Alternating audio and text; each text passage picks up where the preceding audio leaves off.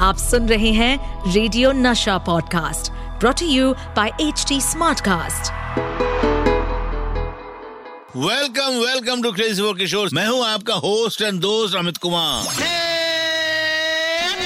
Crazy for Kishore Season 2 मेरे सामने वाली खिड़की में एक चाँद का टुकड़ा।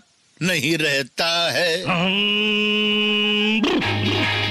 क्योंकि लोग खिड़की में नहीं, दरवाजे में, मेरा मतलब है घर में रहते हैं। क्या आप भी भोले की बातों में आ जाते हैं? तो भोले भाले भक्त जनों आज आपको मैं आपके गुरु के सबसे बड़े चेले की कहानी सुनाऊँगा। नहीं नहीं, बांगड़ुओं, मैं अपनी बात नहीं कर रहा हूँ। मैं तो आपके गुरु के चेले, भोले की बात कर रहा हूँ। भोले, आह, भोले, वाह वाह वाह वाह हाँ हाँ हाँ हाँ भाई, आज बातें होंगी बाबा और सुनील दत्त साहब के बारे में।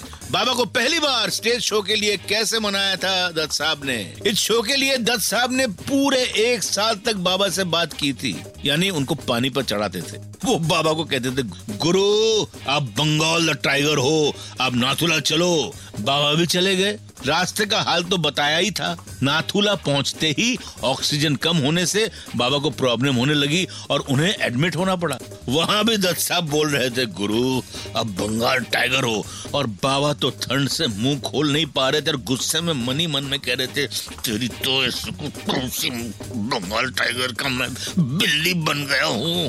दत्त साहब और बाबा ने साथ में ज़्यादा काम तो नहीं किया था, लेकिन दत्त साहब ने जब फ़िल्में बनाई थी तो बाबा को प्लेबैक का मौका भी दिया। यही नहीं, जब सुनील दत्त साहब ने अपने बेटे संजय दत्त को फ़िल्म इंडस्ट्री में लॉन्च किया था फ़िल्म रॉकी से तो उस फ़िल्म में बाबा ने संजय दत्त के लिए सारे गाने प्लेबैक किया था और गाने बहुत चले भी थे आपको तो याद ही होंगे, क्या यही प्यार है, हा?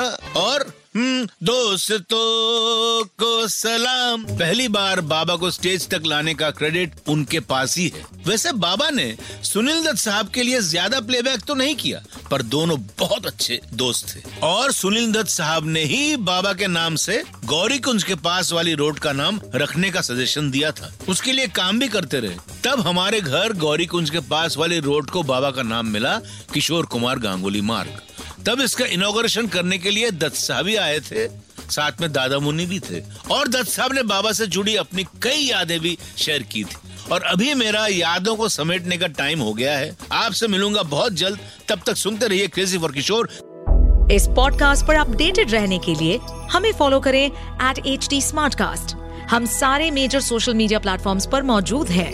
और और ऐसे पॉडकास्ट सुनने के लिए लॉग ऑन टू डब्ल्यू